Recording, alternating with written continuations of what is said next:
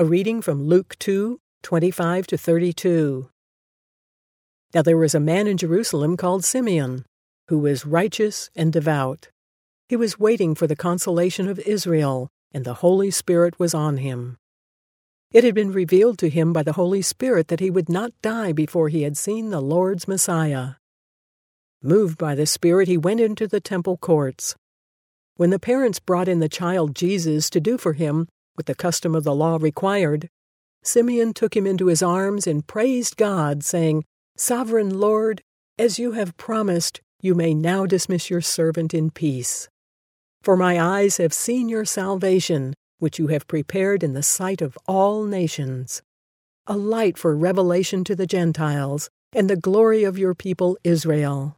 I love the fact that he is waiting uh, for this moment, that the Holy Spirit uh, has told him this is going to has made a promise, or he has, and and and he says a light for revelation to the Gentiles and the glory of your people Israel. There's so much included in that, and and and and the whole world is kind of a witness to the truth of that revelation.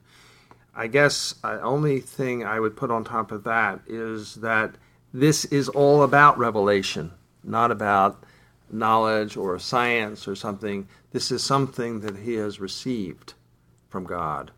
It's it's a phenomenal story. Simeon, we estimate, is quite old. He's been waiting for a long time. In his waiting, he doesn't get bored or frustrated and stop doing the things of being filled with the Holy Spirit.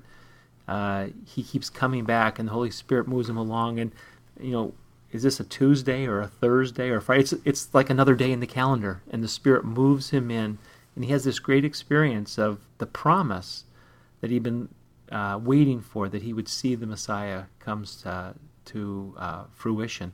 You picked up on this idea that in the sight of all nations and a light of revelation for the Gentiles. Uh, of all the things you would pick to point to the Messiah uh, for the people of uh, Israel, and uh, coming out of the temple, you're okay with when it says the glory of your people Israel. But why include the Gentiles?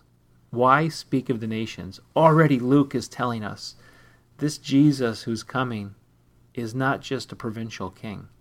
He is going to fulfill what God's been saying about the nations all along in his scriptures.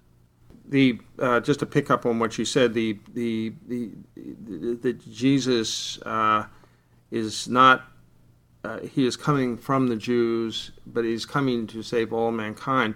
A light for revelation to the Gentiles is from Isaiah. It, it, it, it is a prophecy.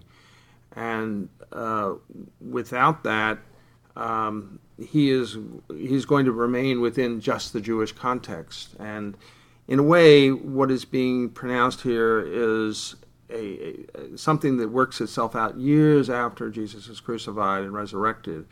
Uh, we see it in the book of Acts when Paul has been thrown out of but of another synagogue, and he says, "Okay, enough already. I'm going to the people, uh, the Gentiles around, and I'm going to pronounce the good news to them." And he's fulfilling the prophecy that was made here in the early part of Luke.